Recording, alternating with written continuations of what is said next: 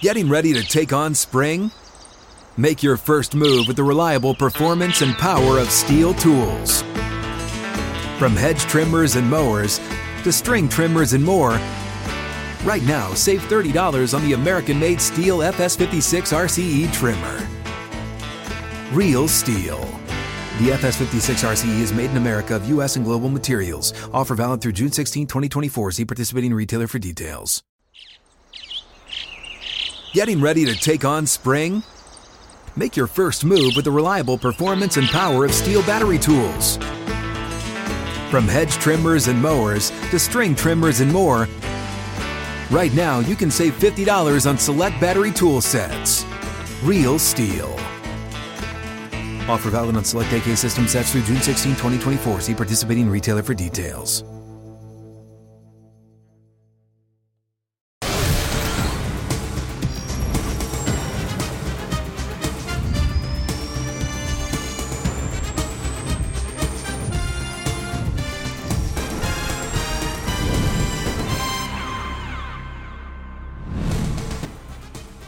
Welcome into the NFL on Fox podcast presented by Verizon. I'm Dave Helman. And unless you're old enough to remember when gasoline was 90 cents a gallon, you just witnessed your first Raiders win over the Packers. Yes, the Las Vegas Raiders outlast the Green Bay Packers on Monday Night Football by a score of 17 to 13, something that has not happened since 1987, 36 years ago. Now, it's not as crazy in reality as it sounds on the surface. Raiders are an AFC team, Green Bay is an NFC team. They only play every four years. And maybe you've heard the Packers have had MVP caliber quarterback play for most of the last 36 years. So I get why this stat exists, but it is still wild to think that unless you remember the Reagan administration, this is the first time you've seen the Raiders get a win over Green Bay. Absolutely crazy. Crazy finish in this game. Let's let's take it to the very end. That's what matters. Jordan Love heaves it to the end zone at the end of regulation, last minute of this game, picked off for the third time by the Raiders. Amik Robertson, the cornerback, five nine, skies up over Christian Watson to haul in the end zone interception. I can hear Green Bay fans arguing that maybe there should have been a pass interference call maybe, but I think it's okay to let these guys play in a situation like this. We know pass interference and holding calls favor the offense so, so much. I'm fine with the defense getting a win. I really I thought this was going to have a completely different ending because if you go back and watch the end of this, the way Jordan Love evaded pressure, got out of the pocket and starts drifting forward and immediately uncorked it downfield for Christian Watson. I thought he was going to be wide ass open. I thought he was going to be standing all alone in the end zone for the game winning score, but the coverage was phenomenal. Raiders get out of this thing with a defensive win. They pick off Jordan Love three times in this game. We'll get back to that. But I, I want to make sure I don't completely bury the lead because in no way should the Las Vegas Raiders winning this game bail out another insane situational decision from Raiders coach Josh McDaniels. This is the second time he's done it this season. We've only played five of these things. So almost half the time we're seeing, in my opinion, insanity from the head coach of the Raiders inside the final two, two and a half minutes of these games. So let's let's take you to the end of this thing. Raiders are up 17-13. They're at the Green Bay 34 yard line at the two minute warning. Raiders have been driving, they've been running the ball forcing Green Bay to call timeout. Fourth and two at the 34 yard line. Josh McDaniels elects to kick a 52 yard field goal to extend the lead to 20 to 13. So, not even a lead that puts the game away, simply a lead that makes it so you can't give up the lead. You probably go to overtime. A 52 yard field goal. Keep in mind, earlier in this game, just before halftime, Daniel Carlson, a wonderful kicker. It's no knock against him, but he'd had a kick blocked from the same distance, blocked from 53. This was from 52. Josh McDaniels elects to kick this, knowing that if he gets two yards, the Packers are basically they're down to their last time out. They're in a hopeless situation. You end the game if you get two yards. Even if Daniel Carlson makes the field goal, it's 20 to 13. Green Bay gets the ball with a little less than two minutes to play and a timeout. That's an eternity. It's at least a shot for Green Bay to go down the field and tie the game, maybe even elect to go for two and win it. That would be really crazy. But it obviously doesn't get to that point. But I don't. I don't understand the thought process here. It's an incredibly high degree of difficulty kick, even for a great kicker like Carlson. And you still have to then turn around and play defense and play well enough to present, pre- prevent a game tying score. Or maybe you know that the Raiders have the reigning rushing champion, Josh Jacobs, in the backfield and could hand him the ball for two yards or really call any play you want. Two yards away I know it's easier said than done. I know it's the NFL. But Josh Jacobs did have 69 yards in this game. He had a touchdown, punched it in on the goal line, made it look easy earlier in the game. I'm taking my chances. I'm taking my chances that we get the two yards and we say, this game's over. We're ending the game with the ball. We are not getting Jordan Love an opportunity. I think it's a crazy decision by Josh McDaniels. I think it's worse than his decision to kick a field goal down eight against Pittsburgh just a couple weeks ago. Both incredibly strange and would be a lot more understandable if the Raiders were this juggernaut team, a heavy favorite in every game that they play. We've got the better talent, we've got the better quarterback. Let's just play this conservative and our talent will win out in the end. That's not what the Raiders are. They improved to 2 and 3 with this win I don't get why you play conservative in games where you're either an underdog or or it's basically a toss up. Go win the game, man. Don't count on Amik Robertson skying over Christian Watson. It worked. It worked. And hey, you win, you keep the season alive, you go to two and three. It's going to be a long flight back to Green Bay for Jordan Love. Three interceptions on the night. I can't let go of Josh McDaniels making that decision, even if it didn't bite him in this circumstances. But it is a big win for the Las Vegas Raiders in front of basically a, a Green Bay crowd. Good for them. Jordan Love, there's so much to like. It's been the story through five weeks. Really like watching him play football. It's very entertaining. Works well with what Matt LaFleur likes to do, Green Bay head coach. But three interceptions on the night. Two of them were forced throws that I would say he didn't have to make. You don't have to go for the end zone at the end, even though it's third down. You can either live to fight another down or maybe survey different part of the field. Like I said, it looked like he had his eyes on Christian Watson from the very beginning. Two forced interceptions, one that gets batted up and lands in a Raiders' arms, and then the third one, which was actually the first one, just didn't even see the defender in front of him, just completely missed the guy in coverage. Lot to like. Not surprisingly, Jordan Love looks like a guy making his first starts in the NFL. This is to be expected. Big win for the Las Vegas Raiders. Elsewhere, I'm well aware how much time we spent on the Cowboys' loss to San Francisco yesterday, but you'll forgive me if I feel like this is a topic worth spending some time on unpacking. It's what we do in a podcast, right? We unpack things, we get to the bottom of it. Dallas Cowboys lose 42 to 10 out in San Francisco on Sunday night, and I think anybody can tell you it's it's not that they lost to the best team in the league.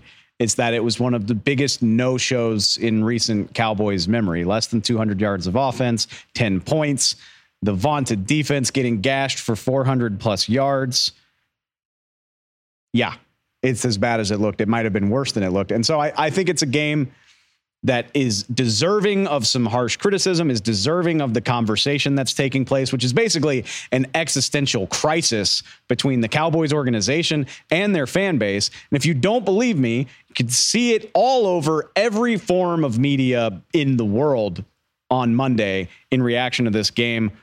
We're going to go through some of it. We're going to try to parse through what is immediate overreaction and angst and what is a very valid concern for a team that had so much hype, that had so much promise, that fell so flat. So let's start it out. We're still going to call it Twitter. That's, I mean, I'm, I'm too far into it at this point. It's been like 15 years. The tweets were flying, as you might expect. I want to start this off not from any angry fan or analyst or journalist, but from Micah Parsons himself, the the the best player on this team, the the defensive player of the year candidate. Uh, the guy who who sets the tone on the defensive side of the ball, Cowboys defense, completely no showing. And it's Micah Parsons, who after the game said, I don't think they, the 49ers, are at a higher level than us. I think we're the same caliber playoff team, same talent, same standards. I just feel like we need to reconsider and fix some things. The score doesn't show what happened out there. Now, over the course of this, we're going to get to some overreactions and some things I think people are going too far with. Micah, I don't think you're going far enough, man.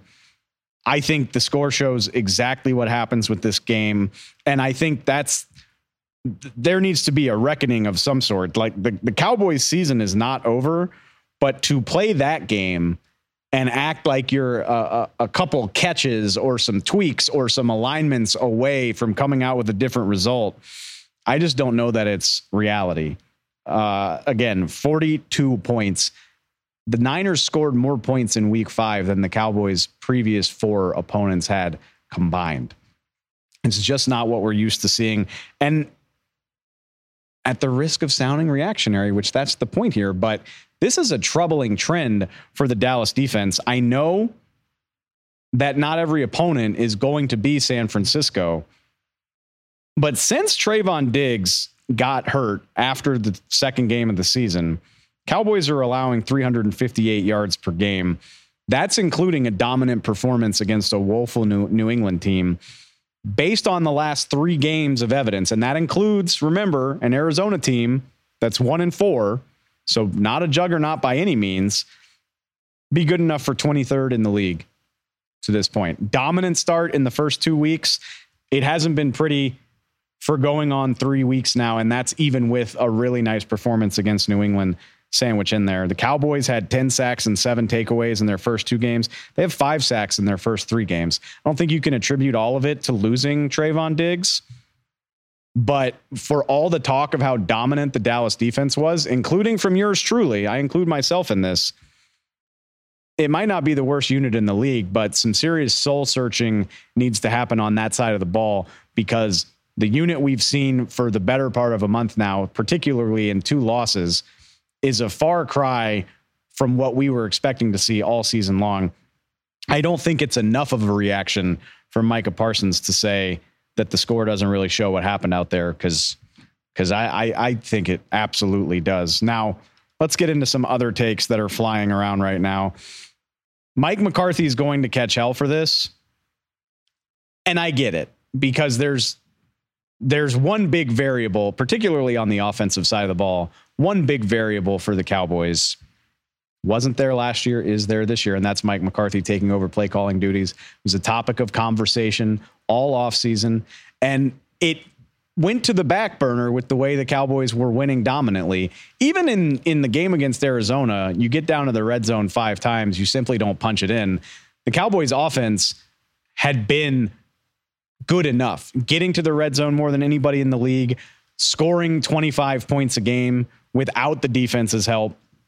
But in a situation like this, where the offense gains nine yards on its first 10 plays, punts on three of its first four possessions, scores 10 points, doesn't manage 200 yards of offense, it's, it's going to be called into question.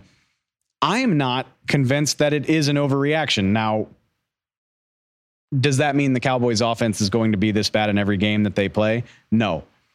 But the trends are troubling. We know Mike McCarthy is a West Coast offense disciple. We know the West Coast offense is all about short, timely, efficient passes, using the passing game as a as an addition to the running game.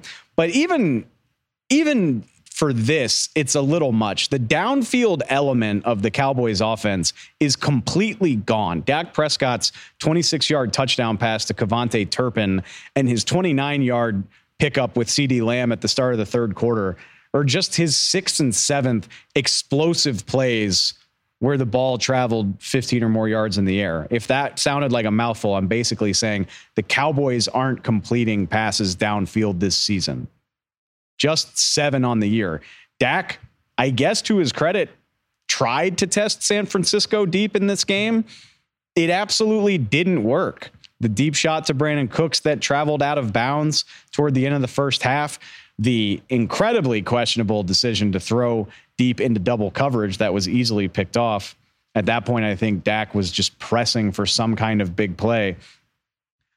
But I don't think it's realistic to expect an offense to consistently march the field, nickel and diming the ball. Before, and we're going to get into Dak in way greater detail, but it's not fair to ask any quarterback to do that on a week in and week out basis. Dak Prescott's been doing it really well for most of this year. The Cowboys led the league in third down conversion percentage coming into this game. But you see the problem when that is your game plan against an elite defense. Third and five, you call a crossing route that's three yards down the field. You expect a guy to break a tackle against the best linebacker corps in the NFL. I don't think it's realistic to play offense consistently and be successful without some explosive element to your passing game. Maybe that's why CeeDee Lamb looked as frustrated as I've ever seen him in this game. Despondent, finished this game with 49 yards, four catches, couldn't establish any sort of connection with Prescott. Really hasn't been a, a feature of a game plan since week two against the New York Jets. I, I, I mean, Brandin Cooks was brought here for a reason, or so I thought. It's not always going to be this hard because not every defense is San Francisco, but I don't think it's realistic to play this way. To have Dak Prescott with his lowest average yards per attempt of his career, less than six heading into this game, and it didn't get a hell of a lot better against San Francisco. It's about to get really interesting because, in case you haven't heard, the Cowboys' next game is against the Los Angeles Chargers and their former offensive coordinator, Kellen Moore, the guy who was relieved of his duties because, as good as it was statistically, the Cowboys' offense wasn't doing enough. Now, I'm not going to declare a winner or a loser in this debate right now because, to the Cowboys' credit, a big part of the reason they moved on from Kellen Moore was a lack of success against San Francisco. Cowboys were dispatched from the postseason two years in a row by the Niners. Kellen Moore's offense averaged 15 points per game in those two losses, just 12 in the most recent one. So maybe the the the rational take is just however unfortunate it might be if you like the Cowboys, the Niners own them regardless of who's calling the plays. But is going to be a very fun flashpoint for Mike McCarthy and Kellen Moore going against each other at a crossroads in each of these teams' season. A very popular criticism of Kellen's offenses when he was in Dallas is that he got a little too cute, tried to be a little too creative when maybe he didn't need to be. He looks like the same guy in LA if you've watched the Chargers at all this year. Very explosive, very fun. A tendency for for trickery and outside the box thinking, maybe where there doesn't need to be any, but I have a feeling Kellen's going to have some things up of his up his sleeve for his old employer. And whatever the dialogue might be right now, if Mike McCarthy gets out called, out schemed by the guy he ran out of town, then I think all reactions are on the table. Moving on to another overreaction in the Cowboys Twitter sphere, in the in the Cowboys fan base, whatever you want to call it we talked we touched on it already, but this Dallas defense, say whatever you want, it just hasn't looked the same since Trevon Diggs got hurt.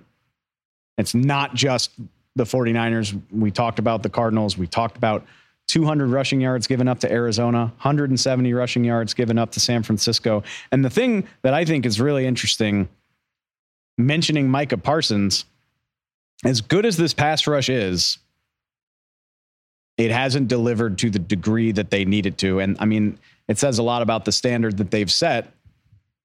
But that is supposed to be the driving force of this team. Honestly, more so than anything that happens on offense, the Cowboys' ability to get to the opposing quarterback, fluster him, force him into mistakes. That's supposed to be their calling card. They they ran away with the week four game against New England because of that, because Mac Jones just lost his mind trying to deal with this pressure didn't come close to happening against San Francisco. Pro Football Focus credits the Cowboys with five pressures and no sacks of Brock Purdy in true drop back situations. Like when it was obvious that Brock was going to drop back and throw, and there was no play action, no trickery going on, five pressures and no sacks. Maybe you'll remember Brock Purdy threw quite a bit for almost 300 yards in this game. I actually I went back and watched it again because I forgot. I was like, well, if this is the case, I know the Cowboys sacked him. When did it happen? It happened on a slow developing play action jet sweep where Brock Purdy was holding the ball for a while and Jayron Kearse, a safety, got the sack. So that's what you're that's what the Cowboys were dealing with this in, in this game. I'll say it for the 100th time. It's not always going to be San Francisco, but especially with your secondary compromised, with Leighton Vander Esch now potentially missing time, the report is that he could miss a month or more with a neck injury. The pass rush has to get home. There's there's no other option. I think there are enough issues on the back end. Cowboys safeties, Kearse, Donovan Wilson, Malik Hooker quietly well, not so quietly anymore, but had been quietly not having the best stretch. It's loud and clear whether you want to talk about lining up offside, whether you want to talk about unnecessary roughness penalties on third down, or just not having good coverage. It is quietly an issue. Fortunately for the Cowboys, I still think this pass rush is good enough to take advantage of most protection schemes. And that's why I'm not panicking. But this is the type of thing that you see in the playoffs, and that's why people are so concerned. And it's only week six. Moving on to the next overreaction, which maybe doesn't feel like an overreaction. Summing up almost 30 years of futility in two beautiful sentences. The Cowboys will probably make the playoffs and win maybe one game. I want more than that, man. It's not enough anymore.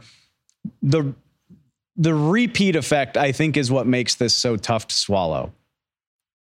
27 years of futility, 27 years since a conference title game appearance, let alone a Super Bowl.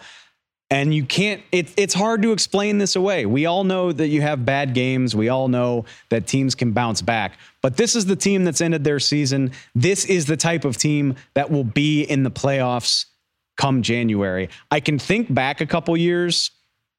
Cowboys lose a head scratcher to Denver. Bad, terrible. And you say, well, that was really weird, but maybe their head wasn't in the game. Maybe they just weren't as focused as they should have been. It'll all be all right. Sure enough, it wasn't all right.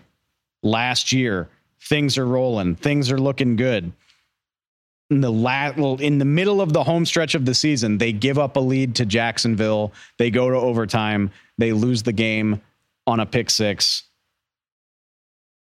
looking for explanations, looking for why we'll play better, why this won't happen when it matters. To lose a game with so much focus on it, with so much emphasis on it being a measuring stick, and to a team that you've already seen beat you in the playoffs, I understand why anybody would feel dejected about it going any other way.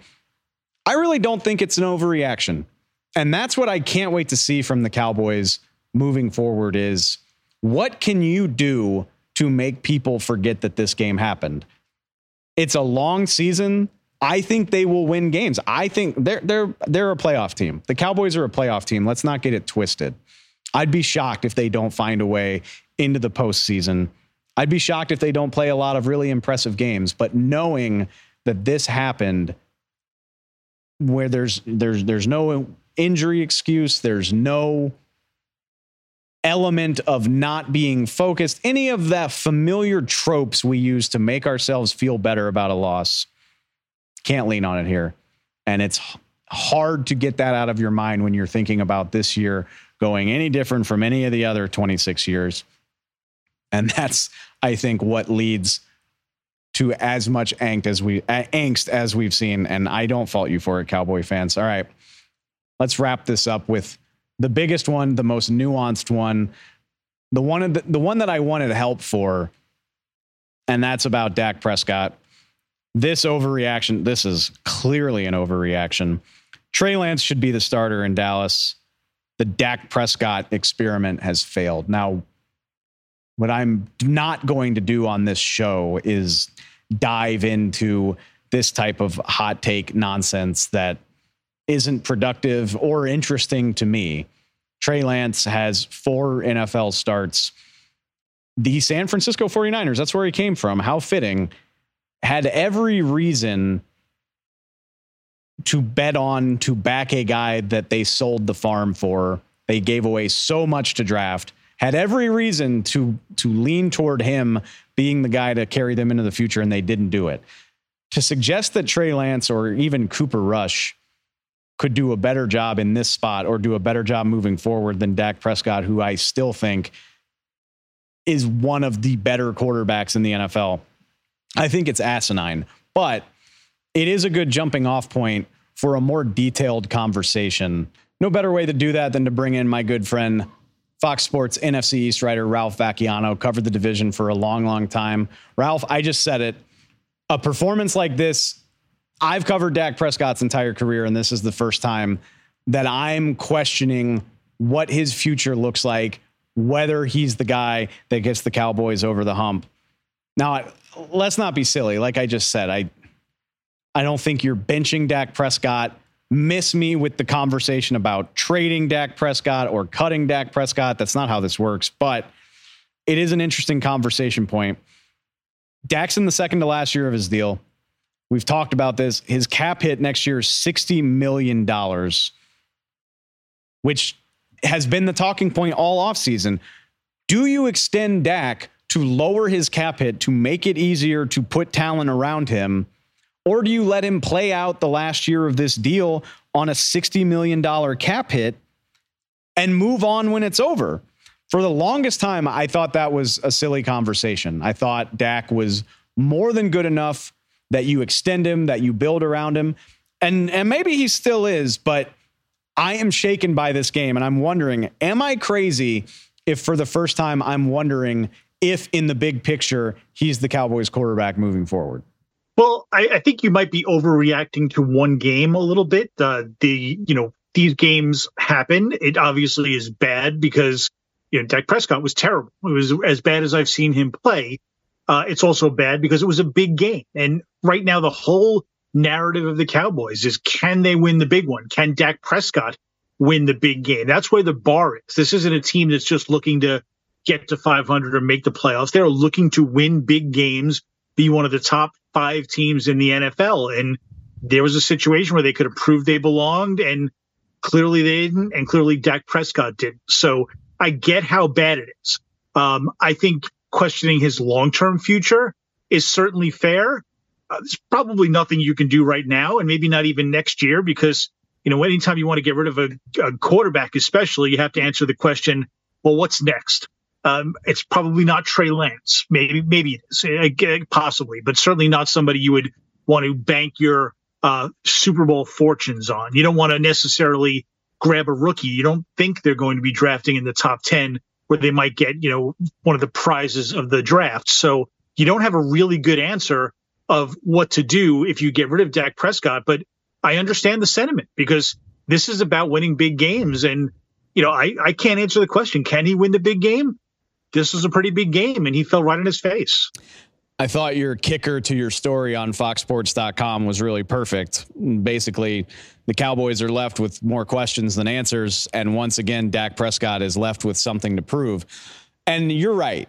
This is just one game. Plenty of of good teams not only lose, but get beaten down by this. I actually, this is a crazy stat. We looked this up. In the Super Bowl era, 39 Super Bowl participants have lost a game by 20 plus. You've got a long history with the New York Giants. The New York Giants famously, at least in 2011, maybe even in 2007 as well, lost some lopsided games and rebounded. But I guess the reason why I don't think this is an overreaction is because this is the team or somebody like them that you're going to run into. You know, you kind of touched on it. This isn't just losing in Santa Clara on a Sunday night in week five, this is looking worse than you did against the team that's beaten you in the playoffs two years in a row. There's no way around it. Whether it's Philly, whether it's San Francisco, you're going to wind up back in a game like this. And of course, Dak Prescott is going to be the starting quarterback for the rest of this season. And you're right, probably even next. But that that's where I'm at is to say, how many more of these do you need to see before it does change your opinion of what the long term outlook should be.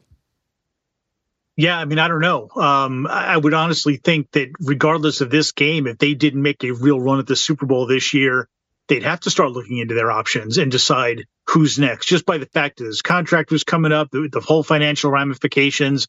Um, you know, the problem is this is a team. Forget the quarterback for a second. It's a team that built to win right now.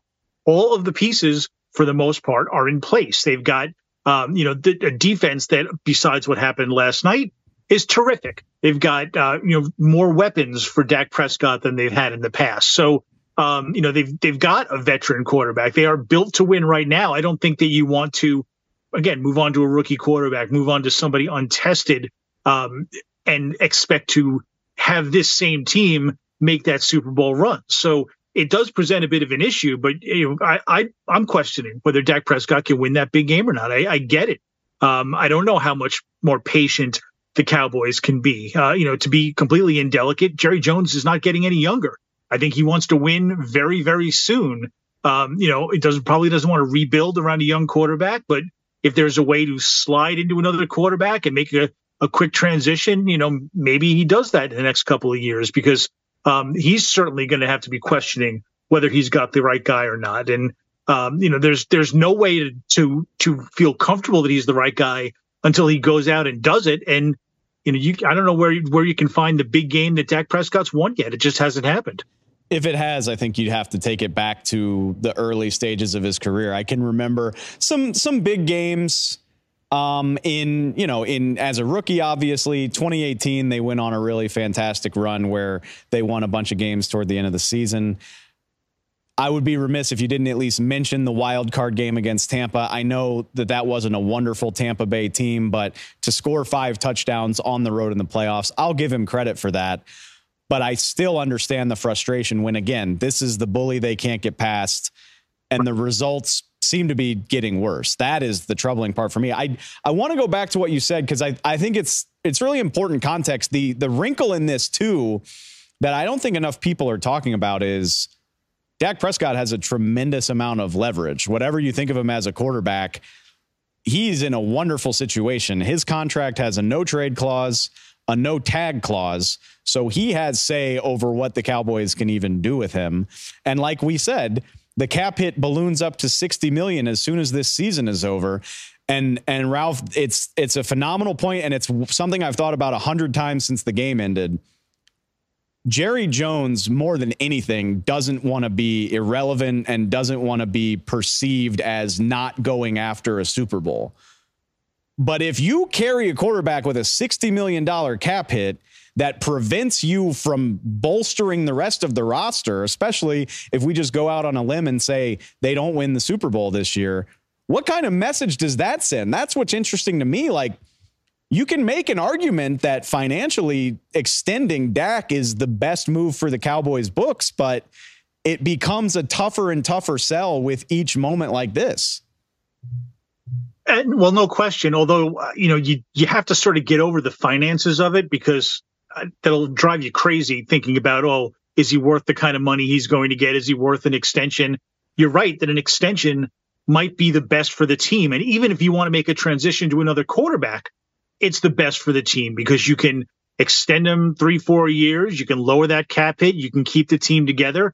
You can still go draft a quarterback. And now you've got Dak Prescott there for another couple of years and make the transition whenever you feel comfortable. So, um, it, you know, maybe it, it'll be a $200 million extension. Everybody will go, Oh my goodness, he can't win the big game. How could he possibly be worth that? But that might be the best thing for the team. And that's something that they have to decide because keeping him at a $60 million cap hit doesn't make any financial sense. It also sends a pretty clear message that he's probably going to be gone at the end of the year. Um, you know, a lot of guys are going to wonder, well, why why does he get all that cap room? Where's mine? Why you know why can't CeeDee Lamb get some? Why can't Micah Parsons get some? So I, I can't imagine there's any scenario that they actually do that.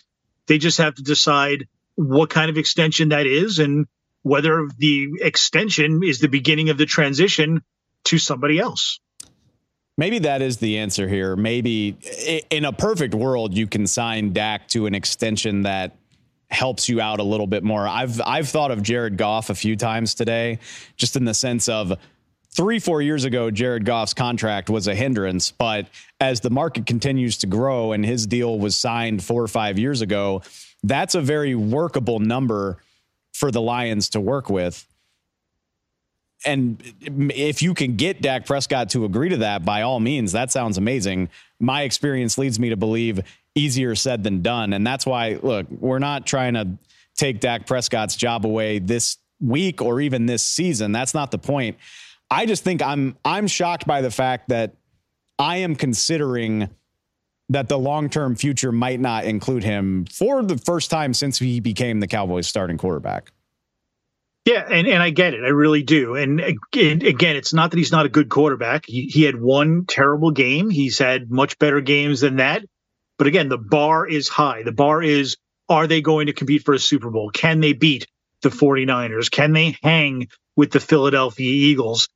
And right now, the answer is no. And that's really disappointing. And it makes you want to think, well, maybe another quarterback can get it done. I will say this, though for every quarterback, every quarterback ever really has had the tag of they can't win the big game until they actually do. You don't have to go much farther back or find a better quarterback than Peyton Manning, who for, you know, five or six years of his career was tagged with, well, he can't win the big one. He did have spectacular regular seasons. His numbers would be crazy. He clearly was the best quarterback in football, and they'd fizzle out in the playoffs until he finally won and got to a Super Bowl. So maybe it's still coming for Dak Prescott. Maybe this will turn out to be just one game.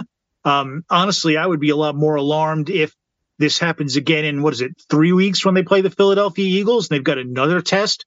If Dak Prescott has another game like this, well, then, you know, maybe there's serious problems happening here. But you know, who knows? There's, there's plenty of time for him to bounce back. And, you know, maybe that's the only thing uh, doing it against a team like the Eagles or, you know, somebody really tough on the schedule or, or in the NFC championship game. That's the only way to prove to people that, you know, this game was an anomaly and he really can get it done. That's the perfect segue because look, if I sound like the sky is falling, I apologize. But it was it was that disappointing of a loss. But you're right. I mean, NFL seasons are long. It's week five. They immediately get a nationally televised game to try to get right against their old offensive coordinator. And of course, it's the Cowboys. So there's big games all over the schedule. They still have the Eagles twice. They've got the Bills. They've got the Dolphins. They've got the Lions. There's every opportunity in the world to right this ship. But what I think is interesting, and I've said this a couple times now Ralph, you cover a lot of big market teams. is it as unique as I think it is? I'm sure there's a few teams like this, but I think the Cowboys are so interesting in that they are eternally competing with the ghost of the 90s in the sense that cool, you beat the Chargers. Cool, you get one on Jalen Hurts. You beat the Eagles. What does it mean for January? And I just wonder what will it take to wash the taste of this game out of the mouths of of the fan base. I'm not I'm not worried about the team. They've got a job to do. They'll move on just fine if I had to guess, but this just feels like a loss that's going to linger over the Cowboys fan base. And I'm just not sure what type of statement they can make to to get people to move on from it. You know, I, th- I think they are in a unique spot because people, I mean, they were dominant for so many years and people expect them to be in the mix year after year. Uh, you know, I think the Giants in the mid 2000s, there was pressure and a lot of comparisons to the 1980s, but there were a lot of lean years in there too that the Cowboys don't often experience. And, you know, the Giants now have gone a decade of, of just absolutely misery. So, you know, people are thinking, well, can we get back to 500, let alone, you know, compete against the ghosts of the past? But the Cowboys, they're, they're a different animal. Some of it is the America's team stuff. Some of it is you know, the fact that they have done a good job of not having those long lulls. Uh, you know, they are always competing for the playoffs. They get to the playoffs more often than not. And that just raises the expectations. And when you've had so, as many championships as they've had, as many runs to the Super Bowl as they have, people have long memories and, and want it to happen again. And when they get close, they want it to happen again. So, yeah, I can certainly understand that kind of pressure, um, and how it's a little bit unique. And uh, you know, I think people eventually need to get over it, but I understand that fans don't or fans won't. Uh, you know, especially if they lived in those eras, they they want success. They want. I mean, that's the bottom line. Forget the ghosts. They want a championship, and the Cowboys. I think we'd agree over the last few years had a team that at least should have competed for one. And they've had them in the past, not not too long ago, teams that looked like they could have made a run, but they keep disappointing in the end, and, and that frustrates everybody. I think that's that's some useful perspective. It's funny to think at the end of the day, there's more teams in the NFL that would trade places with the Cowboys than not. Back to back 12 and 5 seasons. They have a winning record this year, despite what happened on Sunday. And there can't be more than maybe there's 10 teams in the league that wouldn't trade their quarterback for Dak Prescott. Maybe it's 12. We're quibbling. The point is, the majority of the league would love to have this guy running their offense, but it's the Dallas Cowboys. It's 27 years and counting. And every speed bump like this just makes things seem more and more futile. It, it's good perspective to remember that these are good problems to have compared to a lot of franchises in the NFL, but I know Cowboy fans, and I just have a feeling that's not going to make a whole lot of people feel much better. No, I'm sure it won't. Uh, and, and, you're probably right that, you know, most, I know being up here in New York right now, the Giants would love to have the problem of a quarterback having one bad game. It just seems so quaint that everybody's that upset about it there. But, you know, again, it's, it's about what the expectations are. The Philadelphia Eagles, if they don't make the Super Bowl, everybody will think of this season as a disappointment because they were there last year, because they are built to win it. So the Cowboys, good for the fans, good for the team. They are built to be a Super Bowl contender. They should be. They should have been way better than they were against the 49ers. And I think they know it and everybody knows it. So um, it just happens to be where the bar is for them right now, but it's still a problem because, uh, you know, if you have a team that's supposed to compete for a championship, those opportunities in theory don't come around often. So you need to make the run while you can. And with a team that's as talented as they are, to go out and do what they did against the 49ers, if that is an omen of what's to come against the Eagles and in the playoffs, it, yeah, they're just headed for a disappointment that's going to be hard for anybody to get over. Well, fortunately for Dak and the Cowboys, they like we said, they have so many opportunities to show us that this isn't who they are. Starts next week with the Chargers. Two weeks after that, it's the Eagles, and on and on and on. And Ralph Vacchiano will be there to help us through every bit of it. I appreciate the time so much, my friend. Thank you. Anytime, Dave. Anytime. All right, let's wrap this thing up. It's Tuesday. Everybody's done playing. You know what that means. We're on to week six. It's time for the power rankings. All the games for week five are over. So let's see where everybody stands in the league hierarchy. There is the beautiful big board. If you are watching us, if you want to go find my full power rankings, as always, they'll be on foxsports.com. You can read my justification for everything. You can tell me why I hate your team or why I don't hate your team enough. I don't know. But let's do it. Let's highlight the big movers, the risers, and the fallers, starting at the bottom, all the way down at number 30 this week. It's the New England Patriots. I talked about this after the sun after Sunday in the recap. I don't want to dive too far into it, but you get blown out at home by Dallas. It's one thing. Patriots getting shut out by 34 points by the New Orleans Saints. This, I think, I mean, this, this is a new low. This is a low that a huge chunk of the Patriots fan base doesn't remember. Unless you're a true old head, you don't remember a time when the Patriots stunk out loud the way they have the last two weeks. All the way down at number 30, outscored 72 to 3 it's wild to say about the team that has dominated for most of my life, but it is well earned. Jumping up the board a little bit, Washington benefits from playing a Thursday game. Cowboys get humiliated, plenty of other upsets around the league, but I didn't forget about you, Commanders. I've got you falling to number 22. A huge opportunity to make a statement. Six point favorites against the Chicago Bears, and they murdered you just I mean Justin Fields went off. Not a not a not a memorable performance. Sam Howell was fun, but the Washington defense supposed to be a strength of this team absolutely had no answer for DJ Moore, had no answer for Justin Fields. 300 yard passing performance. I'm going to bring this up a lot. Everybody in Washington is auditioning for new ownership. Not a great statement to make at home as a six point favorite against the Bears. Not loving it. Cincinnati Bengals, I'm moving you right to the midpoint of the league. I've been jumping the Bengals up and down because the talent is undeniable. The results haven't spoken to it, at least not yet. But beating up on Arizona is a step in the right direction. It's the first time in five weeks the Bengals have looked like the Bengals we know. You'll notice I've got them at 16. So I, I don't have them in the playoff range just yet. I got to see a little bit more. But man, I'm encouraged. Man, I'm I'm happy to see Joey B get back to his old ways. Hopefully, it's the first of many fun performances. But yeah, I've got them. I've got the Bengals just hanging out in the cut right outside playoff range until we get some more information. Up at number eight, big, big win for the Jags. In the recap show, I talked more about why I was worried about the Bills, but a big, big win for Jacksonville team that I picked to be the AFC number one seed. Not ready to brag about that yet, but I sure am glad to see them get a big win, look like a team that's capable of going punch for punch for with AFC heavyweights. Offense finally starting to click. Hopefully it carries over when they get back from London, but I'm liking what I'm seeing, Jags. All right, and let's wrap this up with the tip top of the league. It doesn't always work out this way. I've had the Eagles lurking for a little while because the results haven't always added up, but there's two undefeated teams left after five weeks. Who else could be one and two?